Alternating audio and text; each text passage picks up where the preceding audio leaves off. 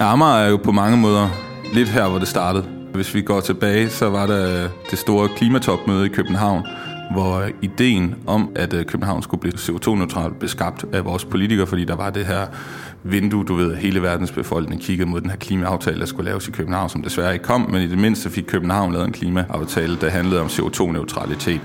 Der er jo stået der den første vindmølle, vi placeret ude ved siden af Bella Center, og sidenhen kan man så bare se, at vi har fået vindmøller ude foran Amager. Vi har fået Amager Bakke, som producerer en del CO2-neutral energi. Vi har Bio 4 derude.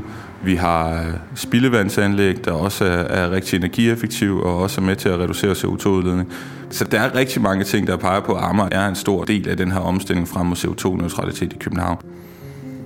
Så Amager er sådan næsten en lille energiø? Amager er helt sikkert en lille energi. En stor del af vores energi kommer fra Amager, og der er rigtig meget, der bliver håndteret herude. Du lytter til Stemmer fra Amager. En podcast-serie om Danmarks tættest befolkede ø, om dem, der bor her, og alt det, der vil ske med øen. Det her er tredje og sidste afsnit i en miniserie om fremtidens Amager, som jeg laver i samarbejde med Amager Klima- og Demokratifestival. Den her miniserie handler om de klimaforandringer, som er på vej, og dem vi forsøger at undgå. Den handler om de politiske beslutninger, der bliver taget i klimaets navn, men også om de lokale projekter og initiativer, der myldrer frem på øen. Og så handler den om os. Hvilken forskel vi kan gøre, og hvorfor vi skal gøre det. Den her lille serie beskæftiger sig primært med den københavnske del af Amager. Jeg prøver dog så vidt muligt at fagne hele øen, for klimaforandringer kender ikke rigtigt til kommunegrænser. Mit navn er Maiken Astrup. Velkommen.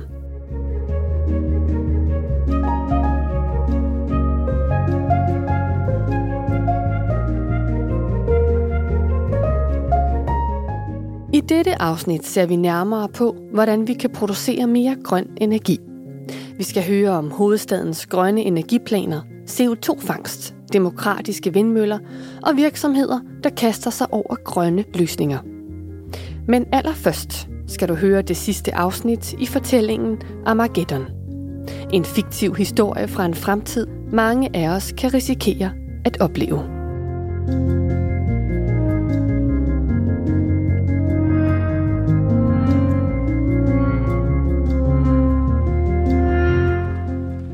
Jeg kan huske, at jeg møder ind på arbejde om formiddagen og står på metroen i, øh, ja, i Kastrup Lufthavn. På strækningen over jorden blev metroen rusket så voldsomt af vindstød, at toget er nødt til at sænke farten. Og nogle gange lige frem stanse. Så inden frokost, der indstiller vi togkørsel over jorden, men vi kører fortsat i tunnelerne. Dorte Hansen befinder sig på Amager den fredag i oktober sidste år, hvor en voldsom storm lægger hele Danmark ned. Hun arbejder i metroen som billetkontrollør og bor i Dragør. Der er mange mennesker på de underjordiske stationer, og det hele er ret kaotisk. Togbusserne over jorden kører uregelmæssigt, fordi der er så meget regnvand på vejene. Flere busser har fået motorstop. Dorte dropper helt at tjekke billetter og forsøger bare at få det hele til at glide. Sidst på eftermiddagen, der står jeg på øh, Øresund metrostation og møder en ung pige i, øh, i elektrisk kørestol. Den er gået i stå. Måske er det på grund af regnen. Hendes hjælper forsøger at skubbe den ind i metroen.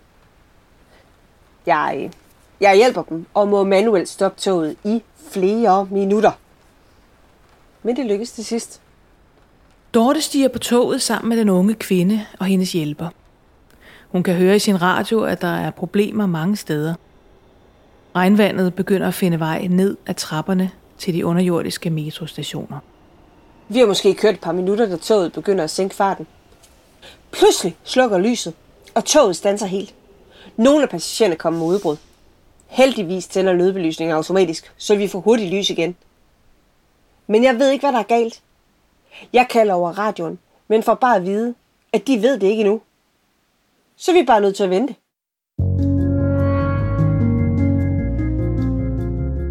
Inden vi går videre med fortællingen, vil jeg gerne byde dig velkommen. Du lytter til radioprogrammet Armageddon. Et program om nogle af de mennesker, der har været tæt på de storme og orkaner, der de seneste år har raseret Amager. I denne serie kommer du til at møde tre personer, der alle er til stede på Amager, da en storm sidste efterår fejrer ind over landet. Anna, Elias og Dortes historier er vidt forskellige, men de udspilles blot få kilometer fra hinanden. I dag fortæller Dorte sin historie. Mit navn er Petra Mørk. Jeg er din vært i dag. Velkommen til. I det første stykke tid, der er der ro. Jeg får meget få opdateringer, men vi har lys. Pludselig får jeg at vide, at jeg skal evakuere passagererne. Der er vand på skinnerne, så vi skal op i en fart. Jeg åbner dørene manuelt og beder folk hjælpe hinanden. Et par fyre og en kvinde følger mine anvisninger, og de får øh, ja, de dårligt gående ud at tørre med ud på nødstien. Jeg kan se, der ligger vand mellem skinnerne. Inde i toget holder den unge kvinde i sin elektriske kørestol, som Dorte en halv time tidligere har skubbet ind i toget. Den unge kvinde ser bange ud. Dorte og kvindens hjælper får i fællesskab løftet den unge kvinde ud af kørestolen og bærer hende ud af toget. Kørestolen må de lade stå. Der kommer hurtigt et par stærke fyre, som, øh, ja, som overtager den unge kvinde. Så er alle ude af toget. Vi øh, begynder at gå i gåsegang hen til den nærmeste exit. Imens stiger vandet langs skinnerne. Det er virkelig uhyggeligt. De mere end 100 passagerer og Dorte finder hurtig vej til nødudgangen og begiver sig opad. De fleste er rolige, men en enkelt herre er meget bange. Han ryster over hele kroppen og går meget dårligt. Jeg får to yngre passagerer til at hjælpe ham.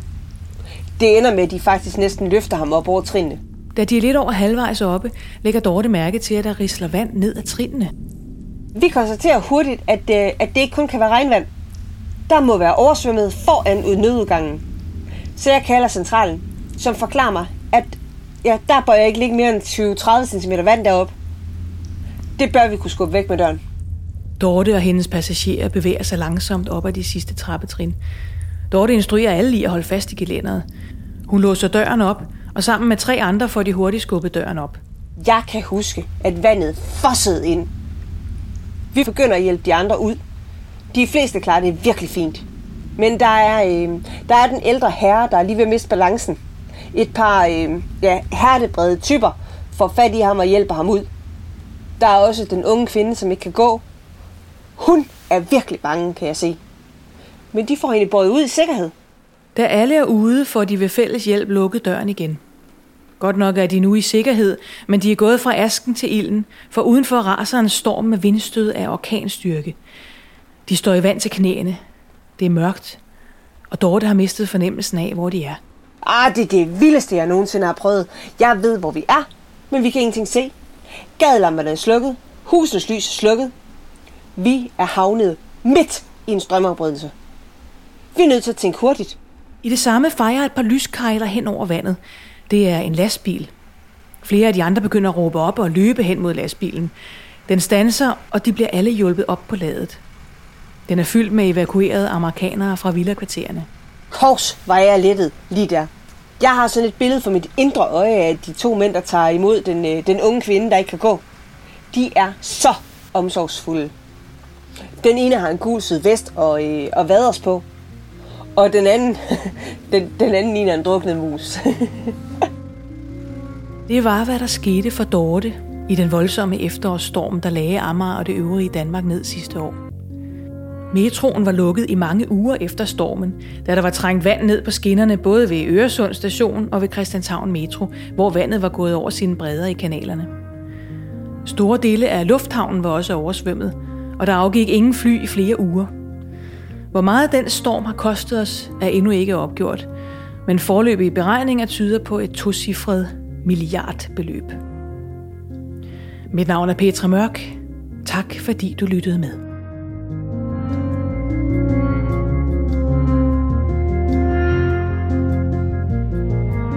Det var sidste afsnit i radiohistorien Armageddon.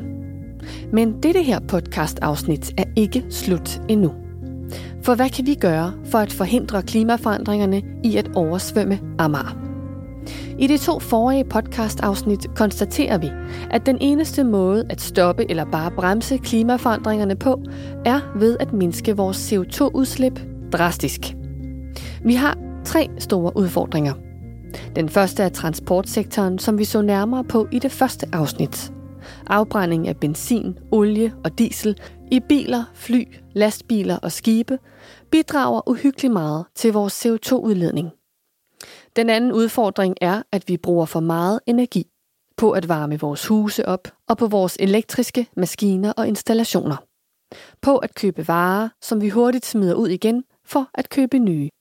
Og i det hele taget de voldsomme mængder affald, vi producerer. Den sidste store udfordring, vi står med på Amager og i resten af verden, er, hvordan vi kan lave mere grøn energi. For traditionelt har energiproduktion udledt store mængder CO2. I dette sidste afsnit tager vi derfor fat på den grønne omstilling i energisektoren.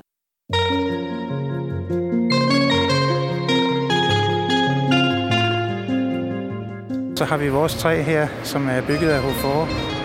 Prøvestenens vindmøllelav ejer den ene.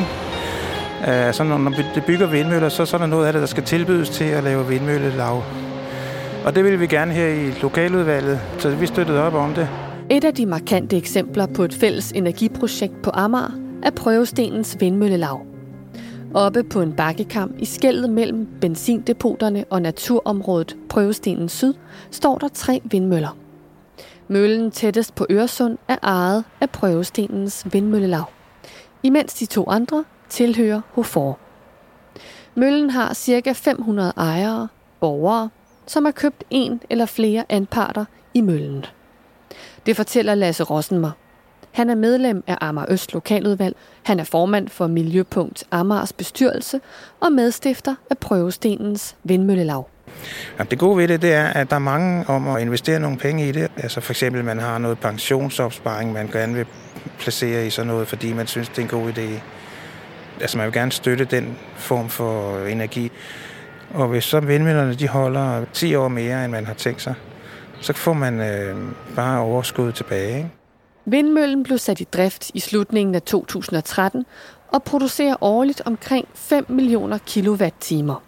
De tre vindmøller producerer i alt strøm til ca. 4.000 husstande årligt. Når det blæser rigtig meget, så bliver vindmøllestrømmen jo afregnet negativt.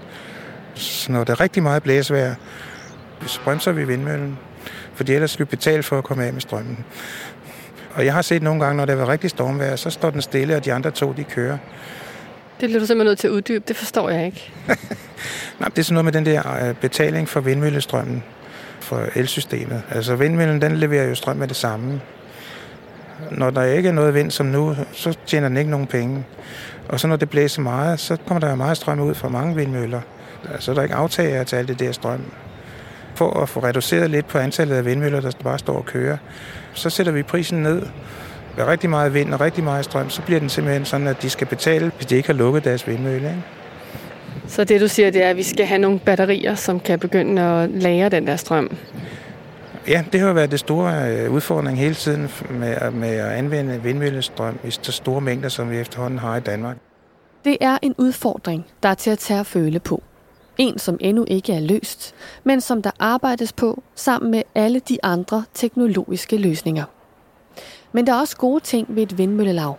Altså, ud over strømmen. Vi har jo også de store offentlige selskaber, der er sådan en form for demokrati, men hvor der er meget længere. Altså, hvis du skal medlem i en bestyrelse i et eller andet elselskab eller noget, det er en længere vej hen imod det, hvis man er interesseret i sådan noget. Og der synes jeg sådan en lokal lav her, som er er rimelig nemt at komme ind i og følge med i, engagere sig i.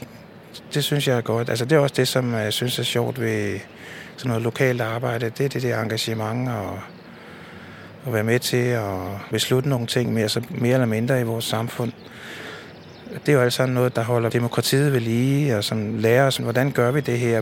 Altså, jeg synes, det er en rigtig god ting i vores samfund, at der er så mange steder, hvor man kan sådan hen og engagere dig i et eller andet rimelig nemt. Ikke? Vi skal jo ikke slås så meget for at få lov at være medlem af et eller andet. Altså, vi har jo denne her tradition for mange. Man vil gerne have folk er med til at sige, hvad de mener om børnenes skoler og børnehaver og det hele. Boligforeninger. Jeg tror, det er en stor styrke ved vores samfund, at vi har det.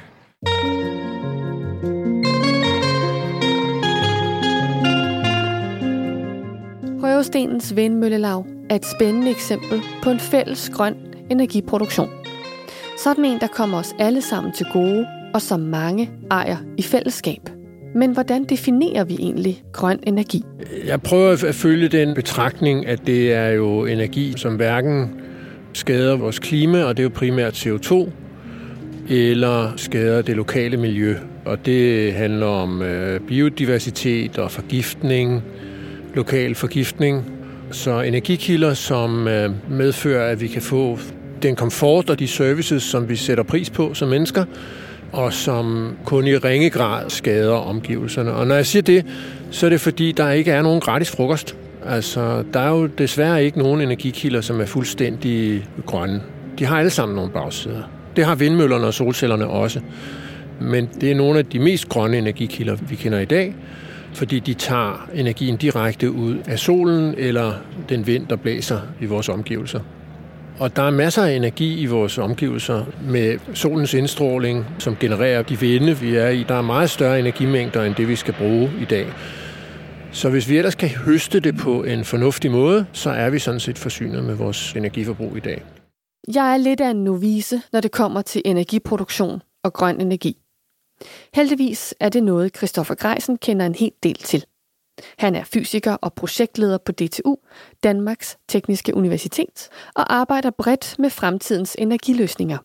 Jeg spørger ham, hvor vi får vores energi fra i dag. Hvad angår vores elsystem, der er vi koblet op på det sammenhængende elektriske system. Det er jo et øh, europæisk system, men man har et øh, overblik over, at i Danmark, der bruger vi ca. 50% sol og vind i dag, og resten får vi så fra øh, fossile kilder eller importeret fra vores nabolande. Så der er faktisk for eksempel også en lille smule atomkraft i den strøm, vi bruger i dag. Og det svinger lidt fra minut til minut og time til time, hvordan den energikilde, der producerer vores strøm, ser ud. Man kalder det energimixet. Og så bruger vi jo øh, også energi til opvarmning af vores boliger og til opvarmning af vores varme brugsvand og i nogen udstrækning også øh, til afkøling, til airconditioninganlæg osv. Det er jo typisk forsynet af el, men i vores kontorer, i vores boliger, i vores virksomheder, der har vi så som københavner normalt et varmesystem, som trækker typisk på fjernvarmenettet. Ja, i Københavnsområdet, der har vi jo 98 procent af os er forsynet af det kollektive fjernvarmenet. Fjernvarme har jeg hørt meget om. Det har jeg også selv. To rør løber igennem huset og sender på magisk vis varme igennem radiatorerne. Det er et lukket rørsystem, der løber mellem fjernvarmeværket og vores hjem. Vandet opvarmes hos fjernvarmeværket enten ved at brænde affald, flis, halm, naturgas eller for eksempel olie af, eller ved hjælp af solvarme, vind eller geotermi. Derefter sendes det varme vand igennem rørene og ud til husstandene, som så bliver varmet op. Det afkølede vand sendes retur til fjernvarmeanlægget, hvorefter opvarmningen gentager sig. Når de brænder affald af på Amager Ressourcecenter, så varmer de vand op og sender det ud til 90.000 lejligheder, blandt andet på Amager. Over 60 procent af de danske husstande er koblet på fjernvarme, og som Christoffer Greisen siger, stort set hele København. I Tornby bliver cirka halvdelen af borgerne forsynet med fjernvarme – primært boligblokke, pt. kun nord for motorvejen. Kommunen er ved at klargøre udrulning af fjernvarme i de tæt bebyggede områder på begge sider af motorvejen, mens de store parcelhusområder ifølge kommunen nok ikke skal forvente at blive tilbudt fjernvarmerør inden for de næste 10-15 år. Det er simpelthen for dyrt at føre rør ud til kunder med et lavt varmeforbrug. I Dragør Kommune er fjernvarme ikke udbredt, så langt de fleste bruger naturgas til at opvarme deres boliger. Naturgas er den tredje største energikilde i verden, efter kul og olie. Men den udleder faktisk mindre CO2 end de to andre energiformer, når vi brænder den af. Så hvad er løsningen her i forhold til at skabe en CO2-neutral energiproduktion? En anden del af løsningen er, at vi bruger langt højere grad af el i vores øh, varmeforsyning, også fordi der engang imellem er meget stor produktion. Og med den udbygning, vi har på sol og vind, så kommer der til at være masser af tidspunkter, hvor vi har mere el i systemet, end vi kan bruge i dag. Og der vil varmepumperne være rigtig velegnede, fordi de kan så producere varme, som kan læres enten i bygningerne direkte, eller bare i det varme vand, der løber, eller i nogle dedikerede vandtanke. Så det er en vigtig del af løsningen. Kan du ikke prøve at forklare mig, hvad en varmepumpe er? Vi har en tæt på os hver eneste dag i vores almindelige dagligdag, fordi vores køleskab for eksempel, der sidder en varmepumpe.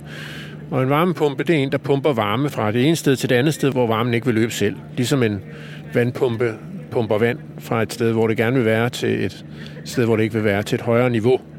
I lidt mere spredt bebyggelse, der kan man have øh, varmepumper, som man sætter på sit sommerhus, som simpelthen bruger den kolde udluft til at varme rummet op. Så el og varme, produceret af vindmøller og solceller, er det nærmeste, vi kommer totalt grøn energi i dag. Derfor vil vi gerne have flere solcelleparker og vindmølleparker rundt omkring på marker og tage. Og kul, olie og gas skal helt udfases, hvis vi vil nå i mål. Ifølge Christoffer Greisen er vi dog stadig en god bid vej fra 100% grøn energiproduktion. København er jo øh, på elforbruget relativt grønne, fordi vi er koblet op på det nationale danske øh, net, hvor vi har en meget stor udbygning af vindmøller. Og så er vi enten utrolig grønne, hvis man synes, at biomasse er CO2-neutral, eller utrolig sorte, hvis man synes, at biomasse er værre end kul. Det kommer lidt an på, hvor grøn man synes, biomasse er. Det er en, en politisk afvejning, øh, vil jeg næsten sige, som der er rigtig mange meninger om. Hvad er din holdning? Min holdning er, at biomasse er slet ikke så grøn, som vi har troet det var, og det er noget, vi virkelig skal få afviklet, vil jeg sige, så hurtigt som det praktisk kan lade sig gøre.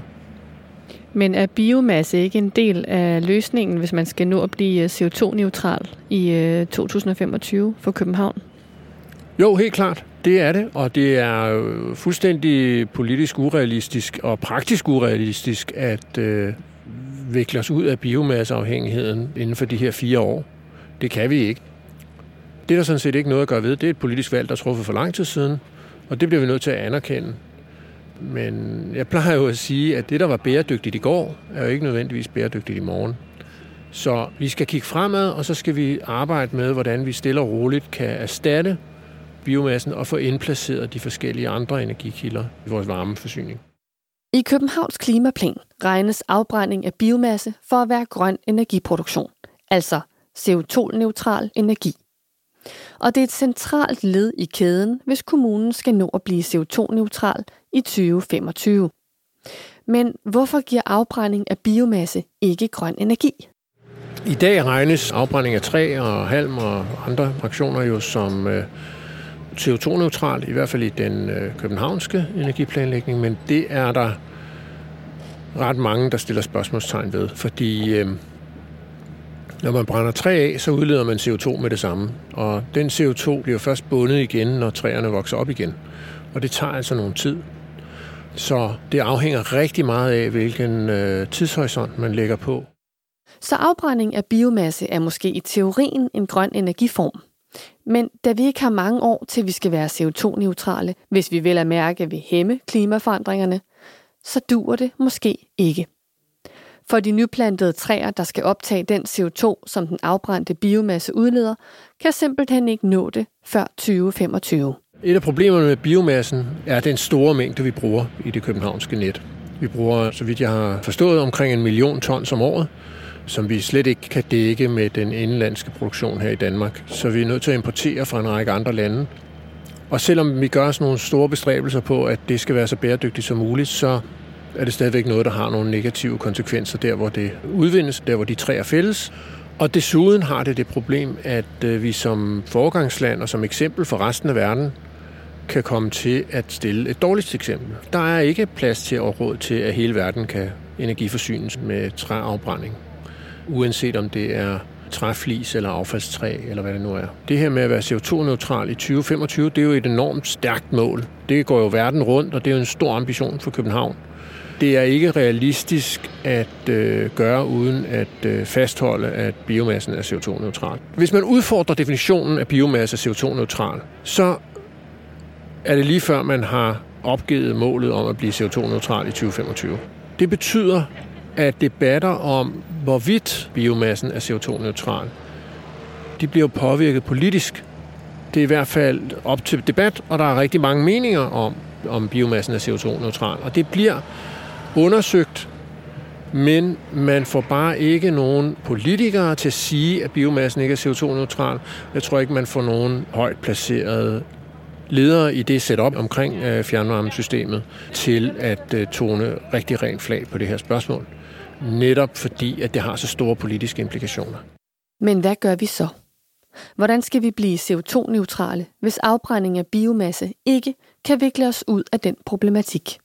For at få vores samlede energisystem til at fungere, så skal vi i fremtiden reservere den biomasse og det her afbrænding til de energiforbrug, som vi har virkelig svært ved at erstatte med noget andet. Og simpel rumopvarmning er ikke en af dem. Vi kan bruge de her ressourcer til at indgå i produktionen af grønne og nye kunstige brændstoffer til for eksempel vores fly. Vi kan godt drømme om, at vi får nogle fuldstændig emissionsfri fly, men det kommer ikke til at ske overnight. Blandt andet fordi, at øh, vi skal så have nogle batterier med en utrolig stor energitæthed.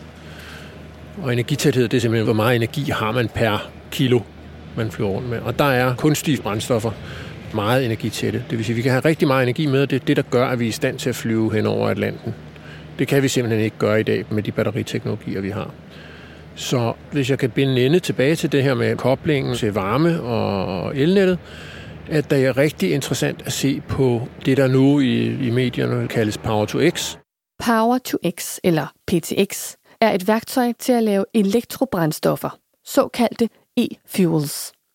På nudansk er det kunstigt fremstillede brændstoffer, som kan drive fly, skibe og biler frem uden udledning af CO2. Altså CO2-neutrale brændstoffer, som produceres blandt andet ved hjælp af grøn el og CO2 fra atmosfæren. Så hvis du flyver fra Kastrup til London på e-fuel, så udleder flyet selvfølgelig CO2. Men i det man hiver CO2 ud af atmosfæren i produktionsprocessen, så er resultatet 0. Der findes masser af kommercielt tilgængelige teknologier til at gøre det.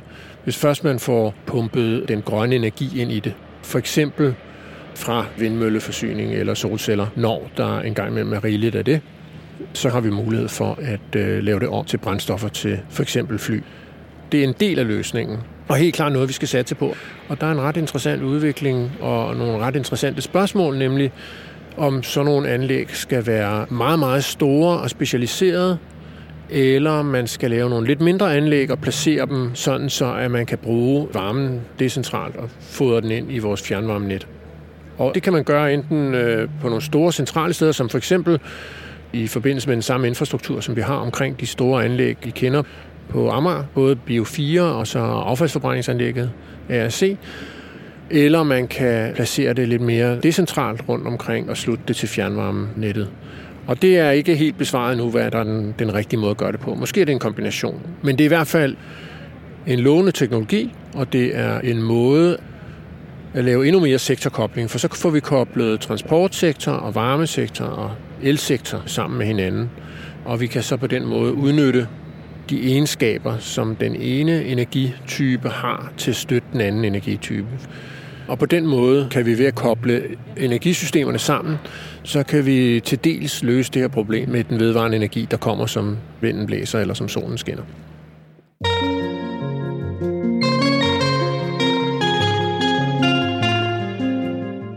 Så der er teknologiske løsninger på vej, som kan sikre os både grøn energiproduktion og grønnere brændstoffer. Men hvordan understøtter man den grønne energiproduktion kommunalt? Det har jeg taget en snak med Claus Bundgaard fra Københavns Klimasekretariat om. Jamen, altså, København er jo så heldig, at vi har et fjernvarmesystem, som dækker 99 procent af byen. Det er der mange andre byer rundt om i verden, der kigger på og er meget misundelige for. Der bruger andre byer mere sådan individuel varme. De bruger naturgas, som brænder i lejligheden, eller bruger en central varme nede i kælderen eller et eller andet. Det er ikke nær så effektivt, som det vi gør. Så vi havde det her fjernvarmesystem, som egentlig blev udviklet over de seneste 70 år, og som bare blev ved med at vokse og vokse, og bliver mere og mere effektiv. Vi har nogle gange omlagt stor del af den fra dam til rent vand. Det er mere effektivt. Vi er ved at omlægge fjernvarmen til ren og skær CO2-neutral varme gennem vores Bio4, som er det her biomassefyrede kraftvarmeværk. Bio4, også kaldet Amagerværket 4, står klar i 2020. Sammen med Amagerværket 1 forsyner det Amager og Storkøbenhavn med fjernvarme produceret ved at afbrænde biomasse, det vil sige træflis og træpiller. Der er jo også så tvivl om, hvorvidt biomasse er CO2-neutral, når man brænder det af. Hvordan tænker man om det i forhold til klimaplanen? Jamen, det er sandt. Vi mener ikke, at det er muligt nu at lave et fjernvarmesystem, hvor vi ikke har kraftvarmeværker. Det vil sige, at vi bliver nødt til at have et eller andet form for brændsel for at kunne producere den her varme og den her energi, der er behov for. Det kunne enten være fossile brændsler, eller skulle det være noget andet. Og det er så der, vi har valgt biomasse som en løsning, som også er defineret som CO2-neutral ud fra de her regnskabsmetoder. Vi er dog med på, at der er også problemer i det. Øh, vi er ved at kigge på det og har lavet en øh, større undersøgelse og rapport for at se, hvordan kan vi komme til at udfase det her fremadrettet. Men når du engang bygger et nyt energianlæg som Bio4, stopper du den ikke lige næste dag. Så der er noget samfundsøkonomi, det der nogle gange skal sikres. Så handler det jo selvfølgelig om, at den biomasse, vi bruger, den er certificeret. Øh, tidligere har vi brugt en certificering, og vi er nu ved at undersøge, hvordan vi kan bruge en anden certificering, som er endnu mere bæredygtig. Ikke kun på klimamæssige baggrund, men faktisk også i forhold til det sociale og miljømæssige på det. I fremtiden så handler det om at elektrificere hele energisystemet så meget som muligt, og så kunne lagre den energi, der nogle gange er, når det bliver så rigtig meget, og forbruget er mindre. Så man er godt klar over, at biomasse har sine bagsider. Men samtidig har vi fået bygget Bio4, et kraftværk til 5 milliarder kroner. Det bliver en dyr omgang, hvis det skal udfases, inden det overhovedet er kommet ordentligt i gang. Så det sker nok ikke. Derfor spiller man selvfølgelig på flere heste. Vi bygger varmepumper for at kunne udnytte den elektricitet, der kommer fra vind, og til at kunne omdanne den til varme, når der ikke er behov for el, men mere behov for varme på en kold dag. Så udbygger vi selvfølgelig også med vindmøller. Vi har ude for Amager en række vindmøller, og har vindmøllelav derude. Vi øh, bygger vindmøller uden for København også, fordi København har den størrelse, den nu engang har. Hvis vi skulle kunne blive CO2-neutral, så skal vi ligesom også kunne bygge vindmøller andre steder. Så vi byder ind på nye vindmølleprojekter for ligesom at kunne øh, kompensere for det her. Så har du sådan noget som Amager Bakke, hvor vi også står fokus på omstillingen, hvor de øh, brænder affald, To tredjedel af det er biogen, det vil sige CO2-neutral, men de har stadigvæk også store mængder plastik i den restaffald, der kommer ind og bliver forbrændt, og plastik er ren og skær olie, og derved er der en CO2-ledning for det. Vi har selvfølgelig fokus på, at folk de skal have separeret det her ud fra deres restaffald og blive ved med at sætte det til genbrug, så vi kan bruge det som en ressource. Men der vil nok altid være plastaffald i det, så derfor har vi et større projekt kørende med ARK og en række andre aktører, hvor vi prøver at få bygget et carbon capture anlæg, som jo egentlig er, at du indfanger CO2 fra røggassen og pumper den ned i jorden et eller andet sted i en gammel oliefelt, som i dag er meget sikker. Det er et dyrt projekt, så vi er ved at søge penge for det igennem øh, EU. Der er for nylig blevet startet et testprojekt derude, som indfanger CO2 for ligesom at skabe sig viden frem mod 2025, hvor den gerne skulle stå færdig. Carbon capture. Det er et nyt begreb i mit ordforråd. Men hvis man oversætter det ordret, betyder det CO2-fangst. Og det er lige præcis det, det går ud på. Men frem for at jeg fortæller, hvad det handler om, så vil jeg lade Jakob Simonsen forklare. Han er direktør på Amager Ressourcecenter og dybt involveret i projektet. Skorstenene på ARK udleder nemlig kun to ting, vanddamp og CO2. Jeg spørger ham, hvordan de vil fange CO2. Det, det handler om, det er, at øh, man skal køre røgen igennem nogle væsker, og de væsker fanger simpelthen øh, CO2'en. Sådan lidt ligesom hvis du forestiller dig en SodaStream-maskine. Når du ligesom trykker på din SodaStream-knap, så er det jo rent faktisk CO2, du skyder ned i væsken. Og så kommer der jo bobler ned i væsken, og det er jo CO2-bobler. Og lidt på den måde, så skyder vi røgen igennem noget væske, sådan at vi har boblerne. Og så varmer vi væsken op, så når vi frigør boblerne igen, og så har vi rent faktisk ren CO2. Og den rene CO2 kan vi så sætte under tryk og få den til en væskeform. Og den væske kan vi jo så enten sejle ud i Nordsøen og pumpe ned i de gamle oliefelter og komme af med den, så vi ligesom har trukket CO2-molekylerne ud af atmosfæren, eller også så er der nogen, der kan lave produkter ud af den, for eksempel syntetisk brændstof. Man kan også forestille sig, at man kan lave byggematerialer og andet. Det er jo kulstof, og kulstof er byggestenen til rigtig mange ting i vores samfund. Så det kan man lave alt muligt af. Både klare materialer som vinduer, materialer ligesom plastik, og også brændstof, så man kan flyve på det i fremtiden eller sejle på det. Altså der, hvor man ikke kan elektrificere transporten, hvor man har brug for meget energitæt energiform, der kan det her være noget af løsningen. Pilotanlægget blev opstillet i sommeren 2021 og er allerede i fuld sving. Der skal vi lære noget om, hvad det er for nogle væsker, der er særlig gode til at optage CO2'en.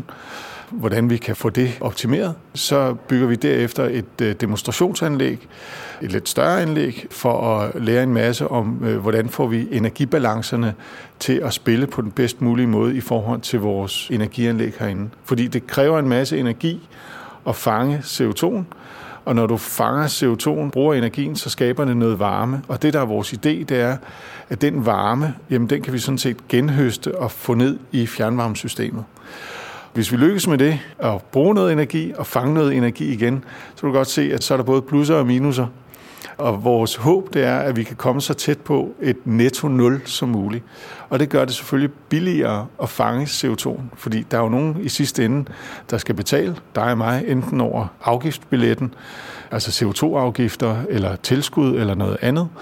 Og det beløb skal vi selvfølgelig gerne kunne få det her til at snore for. Og så er det planen, og det sidder vi og arbejder med lige i øjeblikket, at øh, vi skal bygge et fuldskalaanlæg, og hvis alt går super duper og fuldstændig snorlige, så kan vi have det op og, og stå øh, i slutningen af 2025. Og der sidder vi lige i øjeblikket og skriver på en stor ansøgning til EU, om øh, finansiering af sådan et øh, fuldskala CO2-fangstanlæg på Ark. Og der er vores potentiale så, at vi kan fange 500.000 ton CO2 om året. Øh, og det er en enorm mængde. Det er næsten 2% af Danmarks 70% målsætning. Og hvis du kigger på det i Københavns perspektiv, jamen så er 500.000 ton, det er rent faktisk det, vi mangler i København, for at København kan være den første CO2-neutrale hovedstad i hele verden. Så det har nogle enorme øh, perspektiver og en fantastisk vision, som vi selvfølgelig gør alt, hvad vi kan for at virkeliggøre.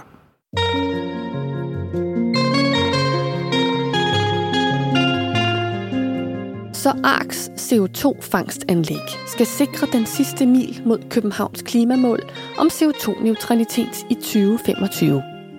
Fordi vi ikke har reduceret nok i for eksempel transportsektoren, men selvom der kommer flere og flere teknologiske udveje, så løser de ikke alle vores udfordringer lige nu og her.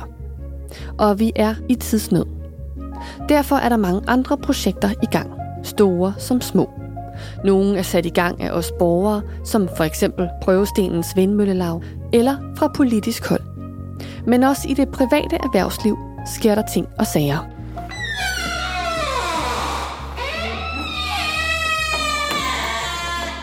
der, vi skal op ad en stige, så vi skal lige vurdere, om, vi skal, om du bare vil kigge op, eller du vil op. Altså, jeg var deroppe i går, så der er ikke øh, noget farligt i det. Jeg går rundt på taget af en gammel industribygning sammen med Anna Ellegaard Buk.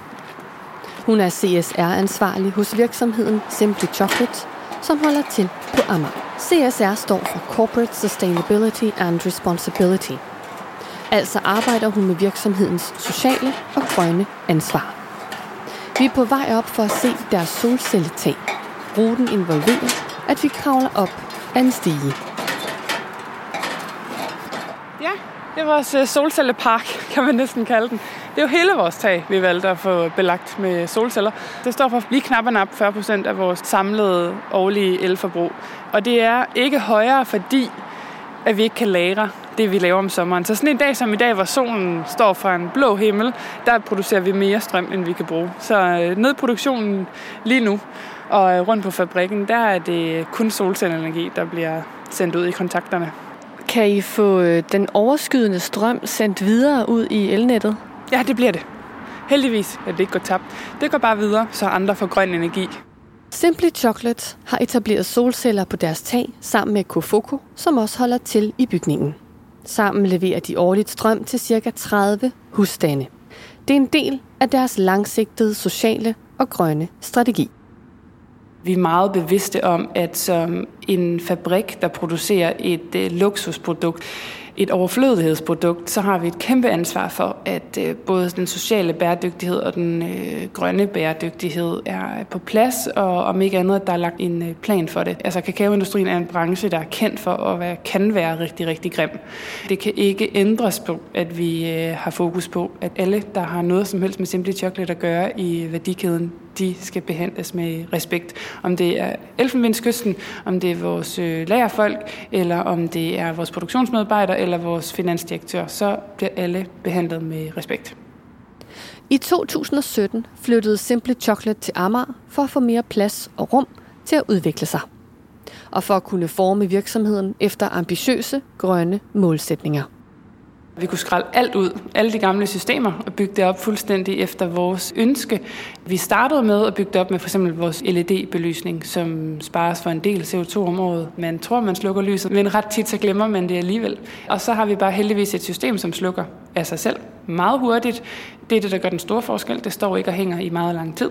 Og derudover så er det sat til at gå efter lyset udenfor. Så ret ofte har vi faktisk slet ikke lys på herude, hvor man normalt vil tænde for lyset, så behøver man slet ikke lys. Så det styrer den lidt af sig selv. Jeg spørger Anna Ellegaard, hvor nemt det er at arbejde sig frem mod CO2-neutralitet.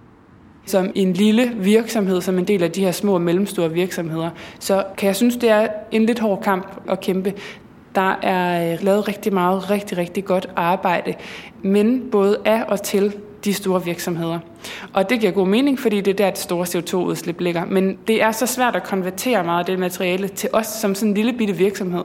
Øh, I dagligdagen, der sidder jeg og arbejder med det her, og så øh, vores CEO.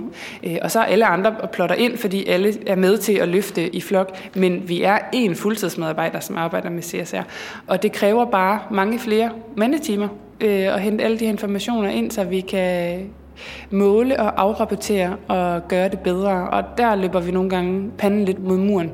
Der er heldigvis flere og flere og flere tilbud i forhold til at søge midler til at øh, få konsulenter ind til at hjælpe med omstillingen, eller vi har lige søgt en digital omstilling i forhold til at skabe et program til afrapportering, sådan så vi både internt, men også øh, i forhold til ekstern afrapportering, årsrapporter osv., men også bare til den almindelige forbruger, at vi ligesom kan sige, så meget har vi udledt, og ikke mindst sige, hvornår vi kan være CO2-neutrale. Det vil vi så gerne kunne sige, men vi har bare ikke dataen til det endnu. Så vi gør det hele og gør alt, hvad vi kan. Vi kan bare ikke fortælle om det endnu. Men det føles dumt og forkert ikke at gøre det, selvom vi ikke øh, kan fortælle øh, konkret tal endnu. Så vi har valgt bare at gå i gang, og så øh, kan det godt være, at vi ikke kan lave det helt store PR-nummer ud af det, men det føles bare rigtigt og bedre i maven at gå i gang nu.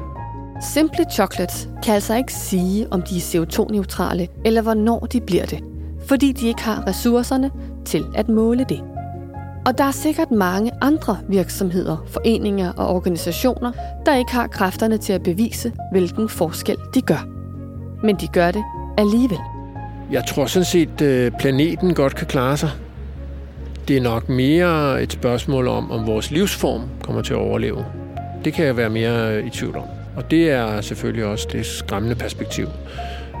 Vi skal som lille Danmark, som Amager eller som København, prøve at være eksempel for omverdenen. Det er den indflydelse, vi har. Danmark er jo et lille land, altså hvad vi gør i det store billede rykker ikke ret meget.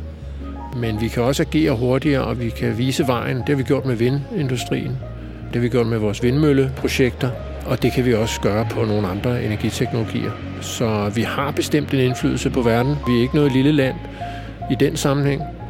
Men øhm, jeg tror, vi skal gøre nogle radikale ting ved vores energiforbrug. Også nogle ting, som ændrer på vores adfærd. Vi kan ikke bare vente på det tekniske fix. Det kommer ikke. Der er altså et væld af tiltag og projekter i gang i omstillingen til grøn energiproduktion. Der sker meget fra lokalpolitisk hold, men vi som borgere, foreninger, virksomheder og fællesskaber er også nødt til at træde til og gøre det. Ellers når vi det ikke. Vi er ikke i mål med CO2-neutralitet i København eller på Amager endnu. Og selvom teknologier som CO2-fangst er en potentiel effektiv måde at løse problemet på, så kan det også udvikle sig til en sovepude. For hvis CO2-fangst letter problemet, hvorfor skal vi så fortsat skære i vores CO2-udledning? Og som Christoffer Greisen pointerer, så kan teknologien ikke redde os alene. Vi er også nødt til at ændre vores levevis skrue ned for varmen og tage en sweater på, cykle eller tage bussen, installere solceller på taget og købe et par andele i en vindmølle, for at nævne et par eksempler.